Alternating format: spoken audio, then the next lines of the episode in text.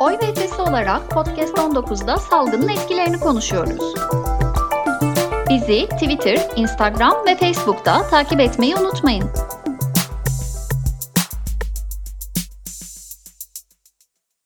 Merhaba, benim ismim Mustafa Köksalan. Oy ve Ötesi Derneği Yönetim Kurulu Başkanıyım. Merhabalar, ben de Sevcan Çamlıdağ. Merhaba, ben de Sungur Eker. Konuğumuz Hacettepe Üniversitesi'nden siyaset bilinci e, Profesör Doktor Emre Toruz. Hoş geldiniz Merhabalar. Emre Bey. Hoş geldiniz hocam. Merhabalar, çok teşekkür ederim. Hoş geldiniz. Mayıs 2020 itibariyle başlattığımız Podcast 19 projesinin Salgın ve Seçimler adlı özel programının ikinci bölümünü kaydetmek için bir aradayız. Eylül ayının başında yaklaşık bir hafta önce bu programın birinci bölümünün kaydını tamamladık ve hafta başı itibariyle web sitemiz oyveötesi.org adresinde yayınladık. Birinci bölümünde salgın döneminde seçimlerin yapılma durumunu ele aldık. Bu bölümde ise salgın döneminde seçimlerin ertelenme ve yapılamama durumunu değerlendireceğiz. Evet e, Emre, top sen de başlamak ister misin? Çok teşekkürler tekrardan. E, Gayet güzel bir program oluyor. Bu ikincisi e, serinin ilki de gayet ilgi gördü. Benim görebildiğim kadarıyla tabii tam sayılar sizdedir ama bugünkü konu e, bir, birincisi bir parça daha pratikle alakalı bir şeydi. Çünkü yapılmasıyla alakalı düzenlemelerin ne olması gerektiği biraz daha normatif bir e, başlığı vardı. Fakat bu ikincisi biraz daha e, benim benim için daha eğlenceli olan bir şey. Çünkü e, ertelenmesi ve özellikle yapılmaması konusunda seçimsel aksaklık e, statüsüne girdiği için yani nasıl bir e, yol izlenmeli, içerisinde bu ertelemenin veya iptalin e, sonuçları çıkarabileceği e, baskılar, doğurabileceği baskılar demokratik sistemde neler olacaktır? Bunun gibi konulara değinmek istiyorum. Bir kere yani 4-5 tane gene tabii kodu başlığı var. Fakat e, bu konuya girerken en önemli başlıklardan bir tanesi belki de ilk başta söylenmesi gereken şey aslında pandeminin standart bir seçimsel demokrasideki işleyişin üzerine getirdiği baskı. Bunu birinci programda konuşmuştuk ama e, benim söylemeye çalıştığım bu programda belki de daha fazla üstünde durulması gereken şey pandeminin aslında bir demokratik yapı içerisindeki rutin ve barışçıl görev değişimi üzerine yarattığı etki.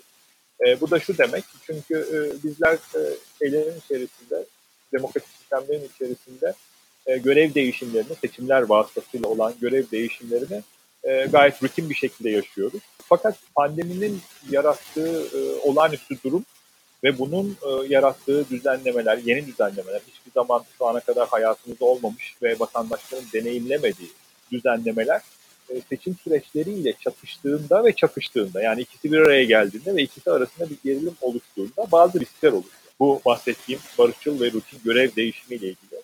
Bunu bir kavram olarak nitelendirmek ya da hani bir, bir etiket koymak gerekirse üstüne e, kanunların sessizliği diyebiliriz. Çünkü kanunlar aslında bakılırsa bu rutin değişim ve dönüşümle ilgili birçok şeyi düzenliyorlar. İşte e, anayasada var, seçim kanununda var, farklı farklı e, şeylerin içerisinde, düzenlemelerin, yönetmeliklerin, yönergelerin içerisinde bu değişim ve dönüşümün nasıl olacağı yazılmış. Fakat bir olağanüstü durumda bu değişim ve dönüşümle ilgili ne yapılacağına dair birçok e, eksiklik var.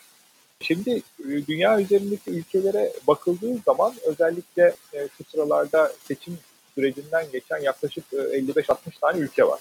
Yerel seçimler olsun, başkanlık seçimleri olsun veya da eyalet seçimleri Amerika'daki gibi olsun. 55-60 tane seçimle alakalı e, karar, e, karar vermek zorunda olan siyasi entite var. Şimdi e, bazı yerlerde olağanüstü durumlar için seçimlerin gidişatı ile ilgili bazı şeyler, önlemler alınmış. Örneğin işte Şili, Yeni Zelanda, Fransa, Sri Lanka, Sırbistan gibi e, ülkelerde, bunlar 4-5 tane örnek, kendi anayasalarında bulunan olağanüstü durum değerlendirmesi üzerinden seçimle ilgili düzenlemeleri, erteleme olsun, efendim iptal olsun bu gibi şeyleri yapma şansları var. Fakat tabii her yerde bu kadar kanunlar bu gibi durumlara karşı tepki verecek şekilde düzenlenmemiş. Mesela e, işte Kuzey Makedonya'da göreve devam ediyor. Seçim vakti gelmiş olmasına rağmen hali hazırdaki yönetim, iktidar diyelim ona, e, görevlerine devam ediyor. Bir de tabii e, ara çözümler var. Örneğin Birleşik Krallık'taki yerel seçimlerin yapılabilmesi için bu gibi bir durumda ve ertelenmesi için yani nasıl yapılacağı konusunda daha doğrusu yeni bir kanun düzenleme yapmak zorunda kaldı İngilizler. Bizim durumumuz nedir diye geri dönüp baktığımız zaman aslında bizde de bir parça sıkıntılı bir durum var kanun yapıcıların muhakkak bunun üzerine eğilmesi gerekiyor. Cumhurbaşkanlığı seçim kanununun madde 4 ve fıkra 4'ünde aslında şöyle bir şey var. Burada bir sessizlik yok. Diyor ki eğer ki yenisi seçilinceye kadar Cumhurbaşkanı göreve devam eder. Şimdi yenisi seçilinceye kadar demek işte Cumhurbaşkanlığı seçim kanununda belirtilen şartlar yerine getirilinceye kadar demek. Ama bu şartlar pandemi gibi olağanüstü bir durumda yerine getirilemezse ne olurla alakalı bir açıklama yok. Daha da bana kalırsa e, çetrefilli olan şey bu durum milletvekilleri için daha da belirsiz. Ee, Türkiye Cumhuriyeti Anayasası'nın şey yaptığı, gösterdiği seçimlerin ertelenmesi veya geriye bırakılması mevzusu savaş durumlarında olabiliyor sadece. Ee, o bir olağanüstülük ya da bir olağanüstü durumla ilgili bir tanımlama yapılmış durumda değil. Yani e, benim için, yani burada daha lafı satmak adına ya da daha düz söylemek adına şunun, şu sorunun benim görebildiğim kadarıyla cevabı yok. Milletvekilliği seçimleri yapılamazsa hali hazırda görevde bulunan meclis görevine devam eder mi? Yoksa görev süresi dolduğunda meclisin fonksiyonu yerinden e, artık meclis fonksiyonsuz hale mi gelir? Cumhurbaşkanı için bu düzenleme var, milletvekilleri için bu düzenleme yok. Yerel yönetimler için var mı? Yerel yönetimler için de e, yani tam aslında detayına bilmiyorum ama tekrardan bir bakmak gerekiyor. Esas sorun bana sorarsanız yani tek tek tanımlanmasından daha ziyade büyük bir durumda yani bir seçim kanunun içerisinde tüm bu görevler için, tüm bu seçimler için olağanüstü durumlar şunlardır ve bunlarla ilgili şunlar şunlar yapılabilir gibisinden bir şey yapılıp söylenmesi gerekiyor. Evet. Bizim de kanunumuz bu noktada bir parça sessiz aslına bakarsanız Hı. ve ne olacağıyla alakalı bir şey bilmiyoruz. Peki bilmeyelim yani e, ne olacağını bilmeyelim diyelim. E, bu durumda ne olur? Yani biz ne olacağını bilmeden e, seçime gidersek ne olur? Veya gidemezsek ne olur? Belki de bizi ikinci noktaya şey yapıyor, e, götürüyor ya da hani konuşulması gereken noktalardan bir tanesi bu. Bu tabii ki seçimlere olan güveni kendi içerisinde çok ciddi aşındıran bir şey. Ve birçok suistimale de kapı açan, aralayan e, ve bir zemin hazırlayan bir durum haline geliyor. Eğer ki iktidarlar böylesi açıklıkları, kanundaki açıklıkları kendi lehlerine kullanmak isterlerse tabii ki e, kullanabilecek durumları var. Yani A ülkesi, B ülkesi hiç fark etmez. Ben seçim yapamıyorum ne yapalım devleti mi kapatalım diye birisi bir argüman ürettiğinde karşı çıkmak çok da zor değil. Dolayısıyla pandeminin oluşturduğu esas baskı bu noktada oluşuyor. Bu seçimlerin yapılmaması, ertelenmesi durumunda hali hazırda var olan sistem kendisini nasıl devam ettirecek? Devam ettirecek mi, ettirmeyecek mi? E, ettirecekse hangi şartlarda ettirecek? ettirecek? Mesela görev süresi dolmuş bir meclis savaş kararı alabilir mi? Yani çok bana sorarsanız ilginç bir soru bu. Bizim şu anda birinci programda konuşmuştuk. Şansımız bu seçimlerin şu anda bir seçim döneminde olmadığımız için pandemi dönemine denk gelmedi ama bundan sonra bu doğal afet statüsünde aslına bakarsanız pandemi. Yani bir deprem ki biz deprem ülkesiyiz. Ee, başka bir doğal afet döneminde bu işler nasıl yapılacakla alakalı e, hızlı bir düzenleme ihtiyacı çok ayan beyan e, görünüyor buralardan bakıldığı zaman. Mesela seçim kanununda mı yapılmalı, anayasada mı yapılmalı? Şimdi, bu düzenleme. Ve bunu kim yapacak sorusu benim kafamda. Hani kim yetkili buna? YSK mı yetkili? O daha daha da bir başka bir şey. Nasıl söyleyelim? Dünyada da tartışılan bir şey. Çünkü bu erteleme kararını kim alacak? alakalı bir şey var. Bir başka bir tartışma var. Yani mesela geçen işte Kongo'da şöyle bir şey oldu. Aslında Amerika'daki Wisconsin eyaletindeki mevzu çok ilginçti. Kongo'da başkanın yetkisi var ama Anayasa Mahkemesi iptal etti. Yani Anayasa Mahkemesi dedi ki hani böyle bir şey yapamazsınız olağanüstü durumdan dolayı seçim erteleme kararı, olağanüstü durumla ilgili seçim erteleme kararı yetkisini kullandı ama e, Anayasa Mahkemesi denetimine takıldı. Yani böyle vakalar var. Mesela işte Wisconsin'deki mevzuda da e, oradaki yerel seçimlerin yani eyalet seçimlerinin yapılabilmesi için Cumhuriyetçiler ki Wisconsin eyaletinde çoğunlukta olan Cumhuriyetçiler seçimin yapılmasını vali de demokrat olduğu için ve mecliste azınlıkta olan demokratlar da e, seçimin ertelenmesini istedi. E, vali orada başka bir nasıl söyleyeyim e, gene işte kanun kanunlarla her şey yapılamıyor maalesef.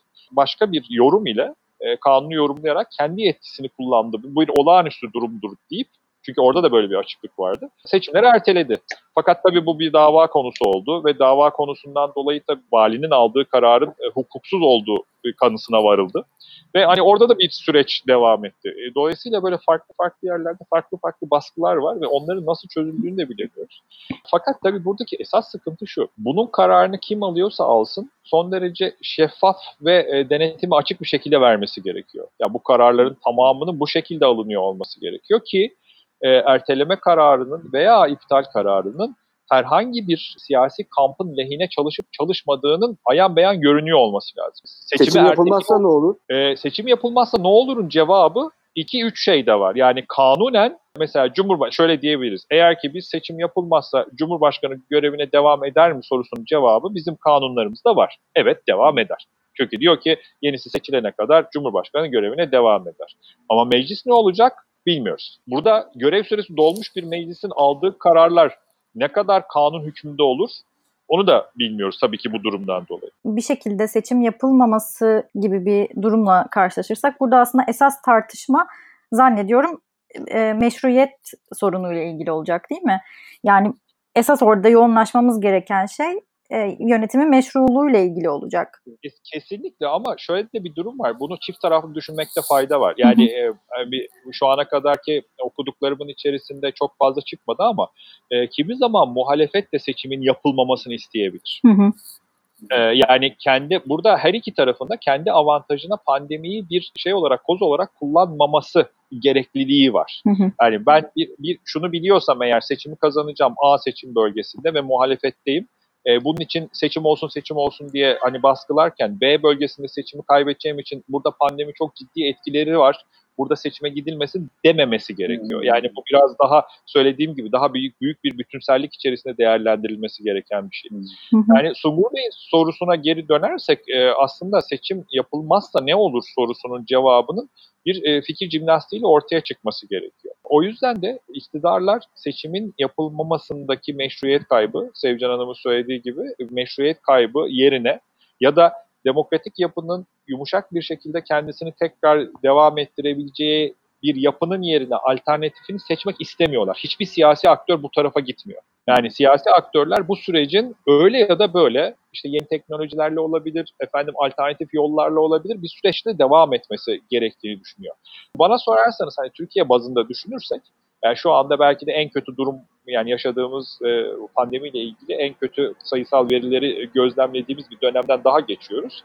Ama bu dönemde bile bir tam kapama yok hala mesela işte riskli gruplar altında e, adı geçen gruplarla ilgili bir önlem yok. Hı hı. Böyle bir durumda ben seçim yapmıyorum demek Sevcan Hanım'ın söylediği meşruiyet krizini yaratır. Dolayısıyla hani şu an için Türkiye'de seçim yapılamaması gibi bir şey söz konusu. Bugün mesela seçim olsaydı işte hı hı. E, Ekim'de seçime gidiyor olsaydık bunun ertelenmiş olması gerçekten çok büyük tartışma yaratırdı meşruiyet açısından. Bu açıdan bakıldığı zaman belki bu şekilde e, yanıtlanabilir bu sorular. Hı hı.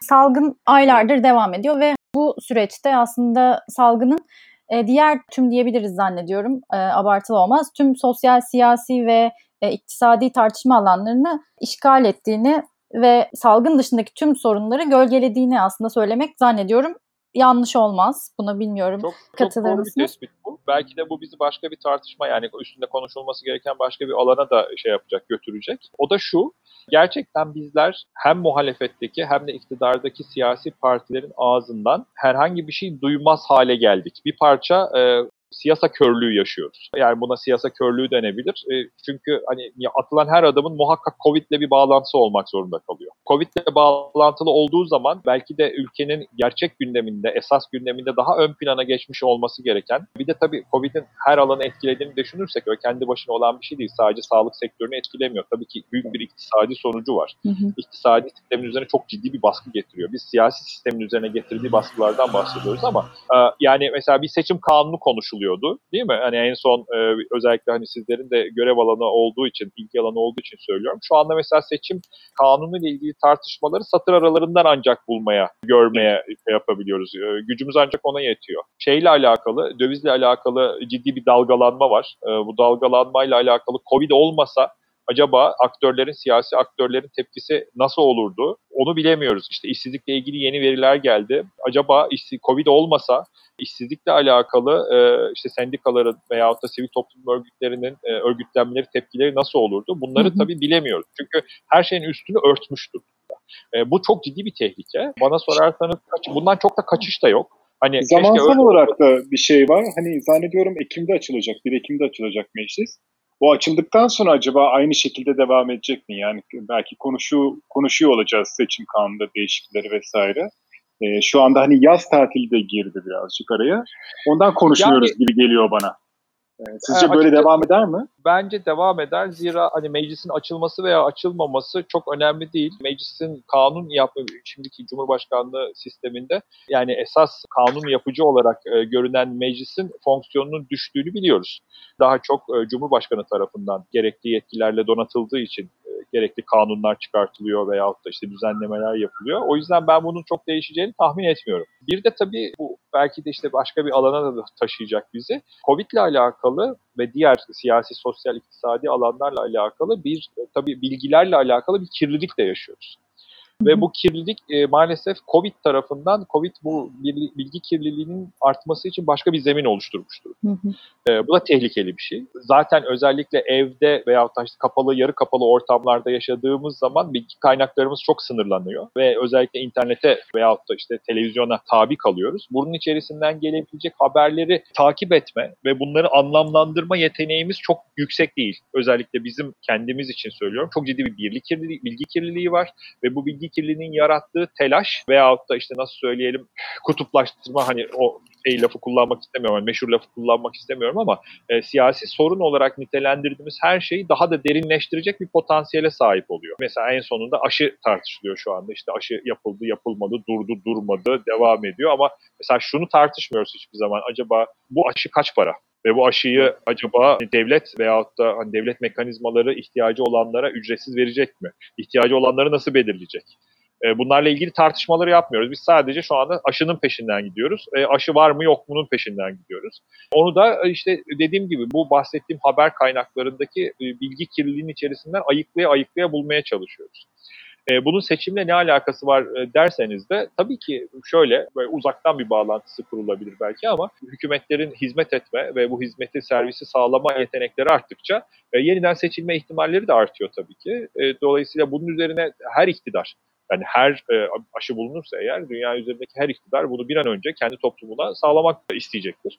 E, böyle bir bağlantı kurulabilir diye düşünüyorum ama e, özetle geri dönersek pandemi gerçekten aslında bizim pandemi olmadığında konuştuğumuz, konuşacağımız e, ve öncelik verdiğimiz konuların üstünü örter durumda. Bu da e, maalesef belki de hani bir, bir böyle bir şeyin arkasından sürüklenip gidiyormuş hissini veriyor. Gerçekten Hocam, tartışmak gereken şeyler değil. şöyle bir şey geldi. Şimdi bu seçim yapılamazsa veya bunu kim kararını alacak? Kararını alacak kişi belli bir kişi alabilir. Bu ilerisi için bir örnek teşkil edebilir mi? Yani iktidarı bırakmamak için sürekli seçimi e, erteleme bahanesiyle bir şeyi bahane ederekten seçimler iktidara kalmak açısından ertelenebilir. E, Çok doğru söylüyorsunuz. Ee, yani böyle bir tehlike var. Fakat tabii ki şeyle alakalı yapılması gerekiyor bu işlemlerin. Kanunla ve anayasa değişikliği yapılması gerekiyor. Çünkü çok açık bir anayasa maddesi var. Ee, savaş durumunda sadece seçimlerin ertelenmesi veya yapılan geriye bırakılması hükmü var. Savaş dışında olmayan olağanüstü durum tanımlaması yok. E, bu tanımlamayı yapmadan siyasi güç eğer ki seçim ertelemeye giderse çok ciddi problem olur. O zaman hani başka bir niyette olduğunun mesajını verir. Ki bu da istediği bir şey değil. Ben tahmin etmiyorum hani herhangi bir şekilde böyle bir şey olacağını. Ama anayasa değişikliği var. Bilmez mi eğitimden sonra? Hani bu böyle bir süreçten geçtikten sonra ülke hani anayasada ona uygun olarak düzenlenmek istemezler mi düzenlemek? Valla e, tabii ki istenir ama şu andaki meclis aritmetiği anayasa değişikliğine e, şey yapmıyor, e, müsaade etmiyor. E, hmm. Halen e, yani meclisin fonksiyonu olduğu yerlerden bir tanesi bu e, ve dolayısıyla e, ama tabii ki oradaki siyasi hesaplar nasıl devam eder, ne olur ne biter onu da bilemeyiz. Hani bakarsınız işte A partisi B partisiyle birlikte olur. Sonra olmadı der C partisi gelir. O üç tane ya bizim siyasi tarihimiz bunlarla dolu. Güneş Otel vakasına kadar geri götürebilirsiniz bütün mevzuyu. O yüzden hani bu bakış açısı aslında bakarsanız Sungur Bey şöyle her şeyi kanunla yapma şansınız var ama her şeyi kanunla yapamazsınız. Dolayısıyla yani kanunda yazıyor diye bu hakkı kullanıyor olmanız sizin meşruiyetinizi kanundan getirir. Yani yazıdan getirir ama hani şeylerde getirmeyebilir. Seçmen Uzlaşarak yapılmasının öneminin altını çiziyorsunuz herhalde. Bu tabii ki yani başka ülkelerde de böyle oluyor. Şimdi bunun olmadığı yerlerden bahsettim biraz önce. Mesela işte Makedonya'daki süreçte böyle oldu. Bütün taraflar evet gerçekten hani biz şu anda bunun başın bu şey yapamayacağız bunu. Ee, hani biz bunu e, gerçekten sürdüremeyeceğiz. O yüzden gerekli önlemler alınıncaya kadar geçici olarak bir karar alındı ve oraya kadar devam etti. Bizdeki çözümler de böyle olabilir. Yani tekrardan geri dönüp kanunların esnetilerek seçimlerin iptal edilmesi, ertelenmesi vakasının çok şey olacağını düşünmüyorum ben. Yani iyi bir hamle olacağını düşünmüyorum. Ne iktidar tarafından ne muhalefet tarafından. Ben çok kısa araya girip önceki bölümlerimizle ilgili bir hatırlatma yapmak istedim burada. E, bilgi kirliliğinden, dezenformasyondan bahsettik. Biz Podcast 19'un önceki bölümlerinde 12. ve 14. bölümlerinde salgın ve bilgi kirliliği bir yandan da salgın ve gerçeklik sonrası diye iki ayrı bölümde bu konuyu işlemiştik. Salgın ve bilgi kirliliği bölümünde e, teyitten Emre Saklıca ile konuşmuştuk. Salgın ve gerçeklik sonrası bölümümüzde de Yalan Savar'dan Doktor Tevfik Uyar'la konuşmuştuk. Bu söyleşileri de dinleyicilerimize hatırlatmış olalım. Eğer dinlemedilerse o konulara da o söyleşilere de kulak vermelerini tavsiye ederiz diye buraya bağlamış olayım. Bir başka nokta daha var. Bu, buradan devam etmek gerekirse özellikle bu seçimi ertelemediniz, seçim yapacaksınız. Peki seçimi nasıl yapacaksınız? Birinci bölümde konuştuk. Farklı farklı alternatiflerden bahsettik. E, mesela işte Sungur Bey'in söylediği gibi elektronik oya geçme için bir fırsat gibi ya düşünülebilir demiştik. İşte postayla oy diye düşünmüştük. Ondan sonra işte iki günlü seçim olabilir mi acaba diye düşünmüştük. Burada başka bir tehlike daha yatıyor. Her yeni e, önerilen yapının, sistemin, çözümün de manipülasyonunun beraberinde düşünülmesi gerekiyor. Yani bu çok kaotik bir ortam. Bizim tabii ki seçimsel aksaklıklarla ilgili karnemiz özellikle son 15-20 yılda iyi değil seçmenlerin seçime sandığa olan güvenlerinde böyle dönemsel olarak ölçtüğünüzde özellikle bu dönemlerde ciddi sorunlar olduğunu görüyoruz. Bizim siyasi tarihimizde olmayan işte kedi vakası gibi düşünün işte 2014'teki seçimde veyahut da işte en son yerel seçimlerdeki oyların yeniden sayılması, e, iptallerin iptali, iptallerin iptallerinin iptali ve yeniden seçim ve en sonunda işte e, şey yapılması, seçim sonuçlarının ilan edilmesi gibi bizim siyasi tarihimizde gerçekten hiç olmadık şeyleri yaşadık. Bizde şu anda seçimlere e, olan güven bir parça zaten sıkıntılı. Bir de bunun üzerine pandemiden dolayı biz postayla oya geçtik dendiğinde bu kaotik durumun üzerine bir katman daha ekliyorsunuz. Bir kaos katmanı daha ekliyorsunuz demektir. Çünkü hani orada nasıl verileceği buna olan yani her şeyi bırakalım pratik taraflarını. Acaba posta ile kendi içimizde dört kişi bile düşünebiliriz. Yani oyunuzu posta ile kullanmak ister misiniz diye düşündüğümüzde hani açıkçası Türk posta sisteminde neler yaşandığını şimdi kimseyi zan altına bırakmıyorum ama e, yani çok problemli bir şey bu. Bizler yani sandıkların e, derlenip toparlanıp göz altında bulunduğu durumlara bile güvenmezken oyumuzu posta kutusuna atmayla alakalı ya da bir posta yetkilisine, görevlisine devretmekle alakalı nasıl bir sorun şey yaparız, fiyat yaşarız? Çok sıkıntılı. Elektronik e, sistem öyle. Tamam devletin gücü var, buralara geçebiliriz ama acaba nasıl nasıl güvenilir bir şey? Eğer yapılabilirse tabii, hani bu kamuoyuyla paylaşır şeffaf bir şekilde yani insanların ikna olduğu bir, seçmenlerin ikna olduğu bir yapı oluşturulabilirse tabii ki çok iyi bir şey olur ama bana kalırsa şu anda hani bu kaotik ortamın üzerine başka bir kaotik ortam getirir. Dolayısıyla pandemiden dolayı yeni bir şey önermek de çok o kadar kolay bir şey değil yeni bir sistem, yeni bir açılım, yeni bir yöntem önermek de çok çok kolay bir şey değil. Uluslararası standartlar var mı bu konularda? Yani o kadar böyle zor bir alan gibi geliyor ki hani uluslararası e, böyle kurumlar, kuruluşlar bu şeyi, otoriteyi yönlendirecek, şu şekilde yapın, bu şekilde yapın, böyle bunu izleyen kuruluşlar var mı? Yani pandemi döneminde şöyle yapın, böyle yapınla alakalı uluslararası bir şey yok. Şu anda üzerinde hmm. anlaşılmış herhangi bir şey yok. Çünkü çok yeni ve hani çok hızlıca böyle bir konvansiyon oluşturulması çok kolay değil. Ama Tabii ki Türkiye'nin de bir önceki derste, bir önceki özür dilerim şeyde programda konuşmuştuk. Program. ağız alışkanlığı. Çok ee, bir, bir önceki konuşmada da e, aktardığım gibi bu e, uluslararası anlaşmalara seçimlerin nasıl yapılması ile ilgili uluslararası anlaşmalar Türkiye taraf zaten. Ee, yani işte uluslararası gözlemcilerin e, işte görevlendirilmesinden tutun da e, yani seçimlerin nasıl yapılmasına dair genel kriterlere bizim seçim anayasamızda, seçim kanunumuzda uyuyor. Yani bizim memleketimiz yani birçok sınıflamaya bakıldığında işte ikinci dalga demokrasisi gibi görünür. İşte Huntington'ın sınıflamasında 1946'dan ki o dalgada görünür ama tabii çok daha geriye götürmek gerekir. Yani Osmanlı'dan beri bu memlekette, bu topraklarda seçim geleneği var. İnsanlar seçime gidiyorlar, sandıkları var falan. Yani bizim geleneğimiz öyle göz ardı edilecek bir gelenek değil. O yüzden de zaten hani çok terk edilmiş bir alan değil vatandaşın sahip çıktığı bir alan. Bizim kendi kendimize ifade ettiğimiz, siyasal olarak ifade ettiğimiz Türk e, vatandaşlarının en önemli aracı seçimler. Çok ciddi bir şekilde diğer alanlarda işte gösteri olsun, protesto olsun oralarda çok ve karşılaştırmalı olarak bakıldığı zaman çok aktif değiliz. Oralara çok sahip çıkmıyoruz ama seçim ve sandığa çok ciddi sahip çıkıyoruz. Kendimizi ifade etme açısından en önemli araç olarak görüldüğü için. O açılardan da bakıldığında tabii ki Türkiye'nin uluslararası anlaşmalara taraf olduğunu ve bunun gerekliliklerini yerine getirdiğini biliyoruz. Arada sırada belki yine sorun oluyor. Galiba bir iki seçim önceydi. Uluslararası gözlemcileri davet edilmediği e, şeyler, e, e, seçimler oldu ama özellikle 2014'ten sonra çok ciddi bir şekilde seçmenin sandığa sahip çıkma, partilerin sandığa sahip çıkma, sandıklarla ilgili işleyişleri kontrol etme refleksi oluştu. Ve bu refleks doğrultusunda da aslına bakarsanız bu kriterler, uluslararası kriterleri çok yakın bir şekilde yapılıyor. Fakat büyük bir ülkeyiz, kalabalık bir ülkeyiz. O yüzden de tabii bu işlemlerin içlerinde aksaklıklar olacaktır. Bu aksaklıklar tabii sadece bize özgü de değil. Yani dünyanın her yerinde oluyor. Bu meşru kılmaz tabii ki bizim aksaklıklarımızın e, meşru kılmaz ama seçim sonuçlarını etkileyen, seçim sonuçlarını baştan aşağı geriye çeviren, dönüştüren etkilerin e, durdurulması adına toplumun gayet ciddi bir duyarlılık sahibi olduğunu düşünüyorum. Alınacak tüm önlemlerin e, işte şöyle bir toparlayabilir miyiz diye düşündüm. Gerekli önlemler olmasının çok altını çizdiniz. Buna ölçülü ve ayrımcılığa yol açmayacak diye bazı şeyler ekleyebilir miyiz? İlkeler mi denmeli?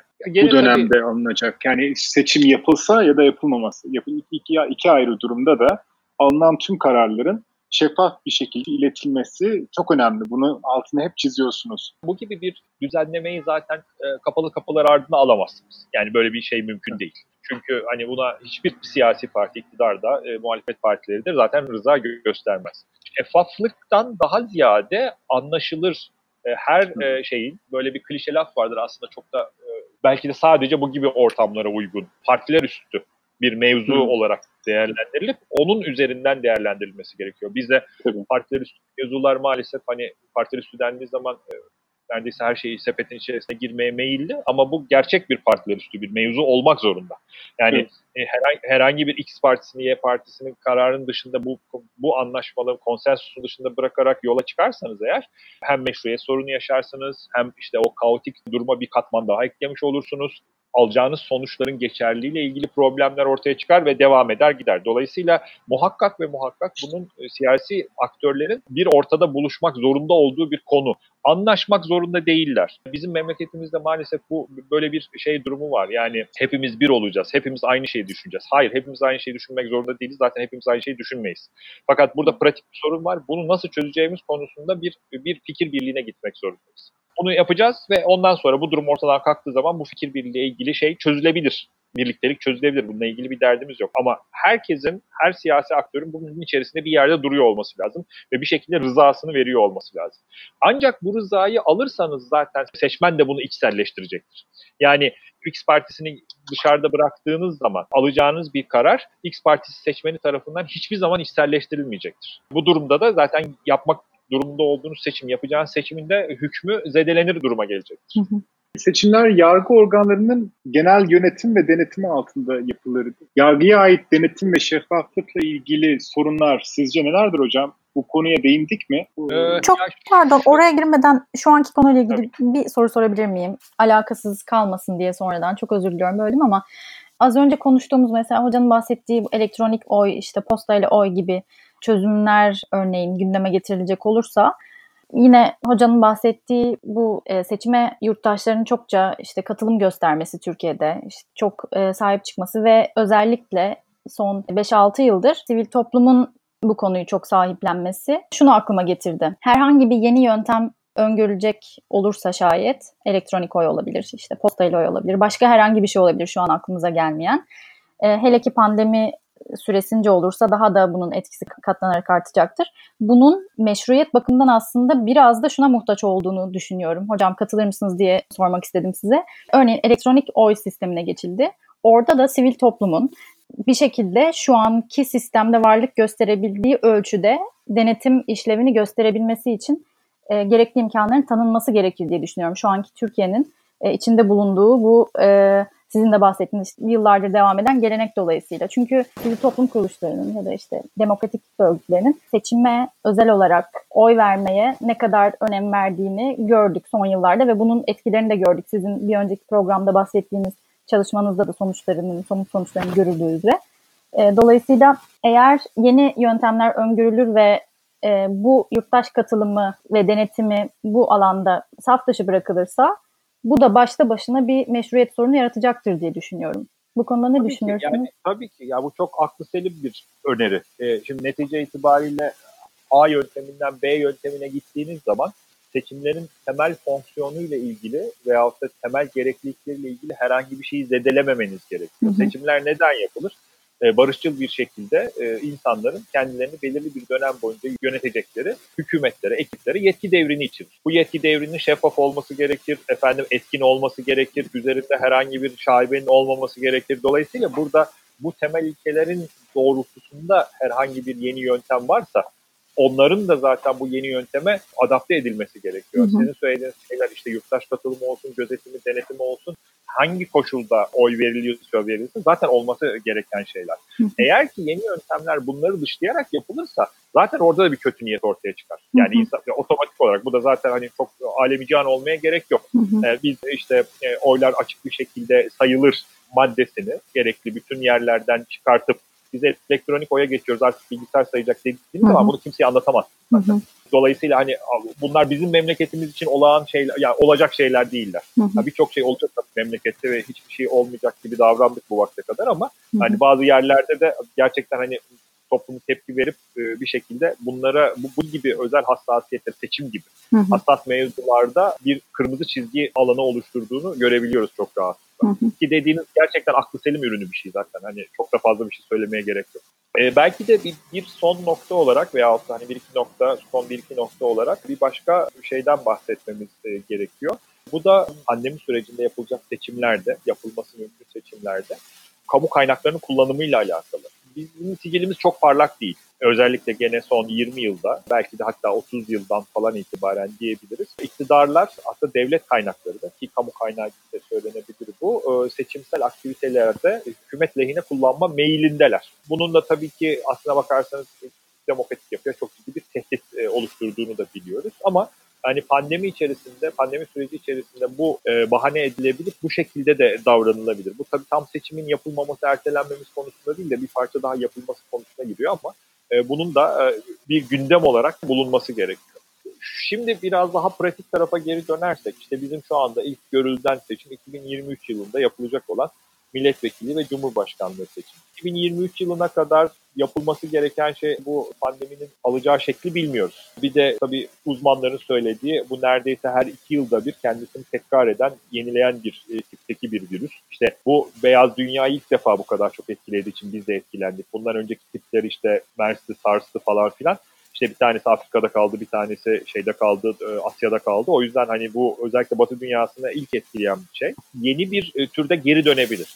Bizim bu tipteki e, durumlara karşı ne yapacağımızla ilgili yasal düzenlemeler üzerine düşünüyor olmamız lazım. Yani denilebilir ki, ki bir pandemi varsa ve bu pandemi tam kapatma veya yarı kapatma durumu gerektiriyorsa o zaman şu şu şu önlemler alınır. Seçim ertelemeden tutun işte ne bileyim e, işte farklı oy kullanma yöntemlerine kadar ve bunun üzerinde düşünüyor olmamız lazım. Bana sorarsanız belki de Sevcan Hanım'ın sorduğu soruya belki de makro bir cevap olur. Bu düzenlemeler yapılmadan seçimlerin ertelenmesi veya yapılmaması yani şu halimizle Türkiye Cumhuriyeti kanunlarının öngördüğü, anayasasının yasalarının öngördüğü düzenlemeler, şu andaki düzenlemelerin de seçimlerin yapılmaması durumu sistemin üzerine, demokratik işleyişin üzerine çok ciddi bir baskı getirir. Hı hı. Çok ciddi bir meşruiyet sorununu getirir. Çünkü uygulamaları da 3 aşağı 5 yukarı görüyoruz. Tam kapama, yarı kapama ilgili bir şey yok. Şu ana kadar en yüksek seviyeye de en ciddi seviyelere tekrar geri döndük. O yüzden de bugün seçim olsa ve bugün siyasi iktidar dese ki ben seçim yapmıyorum Covid'den dolayı o zaman ciddi bir sorun yaşardık. Ama 2023'te bu sorunların yaşanmaması için gerekli düzenlemelerin yapılması gerekiyor. Demin bahsettiğimiz alanlarda tabii. Ben yargıya ait denetim ve şeffaflıkla ilgili sorunlar nelerdir diye sormuştum ama yani şey aslında bakıyorsa çok e, diğerlerinden çok farklı değil. Yani işte ne bileyim Yüksek Seçim Kurulu ben sandıkları birleştirdim diyorsa eğer X bölgesinde Hı. pandemiden dolayı hani bunu anlatması, efendim açıklaması, neden öyle olduğunu söylemesi ve bununla alakalı bilgi paylaşımına gitmesi gerekiyor. Çok da farklı değil aslında bakarsanız hani yargının zaten yar, yani bir, bir parça garip bir şey bu. Yani yargı zaten şeffaf olmak zorunda. Yani yargının evet. aldığı kararın nasıl alandı, aldığını, gerekçeli kararların ne olduğunu zaten yani hepimizle paylaşmak zorunda. Bu gibi mevzuların e, başta söylediğim şey bir defa daha tekrar edeyim. Zaten şeffaf olmaması gibi bir şey söz konusu değil. Bir konsensusta yapılması zorunluluğu var. O konsensusun daha sonra dağılma ihtimali var. Hiç problem değil. Ama e, pandemi döneminde seçimlerin nasıl yapılacağı ile ilgili bir konsensus oluşması gerekiyor. Bu oluşmazsa ve seçimler yapılmazsa da özellikle bizim gibi ülkelerde çok ciddi bir meşruiyet sorunu e, ile karşı karşıya kalırız diye düşünüyorum. Yani özellikle evet. aslında orada gerekçelendirme ile ilgili çok böyle evet biz buraya gerekçe yazdık salgın dolayısıyla A, B, C şehirlerindeki sandıkların D şehrinde birleştirilmesine ve işte seçmenin 150 kilometre ilerideki yere gitmesine gibi bir gerekçeyi kabul edilemez görmekten bahsediyoruz aslında burada. Gerekçe dediğimiz böyle basma kalıp ya da genel geçer bir gerekçe değil. Hakikaten neden o önlemin alındığı, e, neden zorunlu olduğu ya da başka bir yöntemin uygulanıp uygulanamayacağı konusundaki tartışmalar içeren gerçekten şeffaf ve açıklayıcı, ikna edici bir gerekçeden söz etmek yani lazım. Tabii bu belki de pandemi tartışmasının ötesine geçen Tabii. bir şey. E, Yapısal bir konu. Hani, evet. Çünkü yargının verdiği kararların yani gerekçelerini okuduğumuz zaman sizin söylediğiniz tipteki e, yorumları her zaman yapma şansına sahibiz. Ama hı hı. özellikle bu konuyla ilgili daha ciddi bir hassasiyet gerekiyor. Hı hı. E, zannediyorum konuyu etraflıca anlattınız hocam. Evet. evet yavaş yavaş sonuna geldik gibi düşünüyorum. Konuş, ee, konuş istediğiniz başka şeyler varsa onları daha Can, Benim aklımda herhangi başka bir şey yok sanıyorum. Yeterince evet hoca detaylı açıklama yaptı. Çok teşekkürler hocam. Ağzınıza sağlık. Bence yine çok ben e, teşekkür ederim detaylı Şimdi, güzel bir program oldu. Teşekkür yok benim de yok. Teşekkür ederim hakikaten. Gayet açıklayıcı bir şekilde ilerledik. Programımıza katıldığın ve bu zor konuyu bizim için aydınlattığın için teşekkür ederiz. Ben ben teşekkür ediyorum. Böyle bir fırsat verildiği için bu konular bizim ülkemizdeki demokratik gelenek içerisinde tartışılması gereken ancak yeni olan konular. Yani bir de seçimsel aksaklık mevzuları yeniyken bunun üstüne bir de Covid'in gelmesi ve bunun da tartışılması için bir zemin hazırladığınız için ben size çok çok teşekkür ediyorum. Umarım faydalı olmuştur tabii çok faydalı olduğuna inanıyorum. Türkiye'de katılımcı demokrasi anlayışının yerleşmesi amacıyla faaliyet yürüten derneğimizin gönüllü müşahitlik organizasyonundaki öncülüğü ve ulusal çaplı başarısı zaman içinde müşahitlik organizasyonunun derneğimizle birlikte anılmasına hatta adeta seçimlerin derneğimizle kanıksanmasına neden oldu. Ancak bu başarı derneğimizin faaliyet alanının algılarda da olsa biraz daralmasına sebep oldu. Kamuoyunda oy ötesinin e, müşahitlik organizasyonu dışında başka bir çalışma yapmadığı izlenimi uyandırdı. Bu durum ötesi projeleri olarak adlandırdığımız seçim sonrası projeleri kamuoyuna kabul ettirmemizi zorlaştırsa da oy ötesi gönüllüleri olarak bu algıyı Podcast 19 projesiyle değiştirmeye başladığımızı düşünüyorum. Bu başarıda emeği geçen tüm gönüllülerimize, üyelerimize, profesyonel çalışanlarımıza, değerli konuşmacılara ve organizasyonda bize yardım eden onlarca sivil toplum kuruluşuna, yönetim kurulumuz ve derneğimiz adına teşekkür ederim. Oy ve ötesi gönüllüleri olarak sandık katılımcı demokrasiye giden yolda bir ilk adım bizim için. Seçim döneminde ve ötesinde daima birlikte olmak üzere. Başka projelerde buluşuncaya dek aktif kalın, evde kalın ve en önemlisi sağlıklı kalın.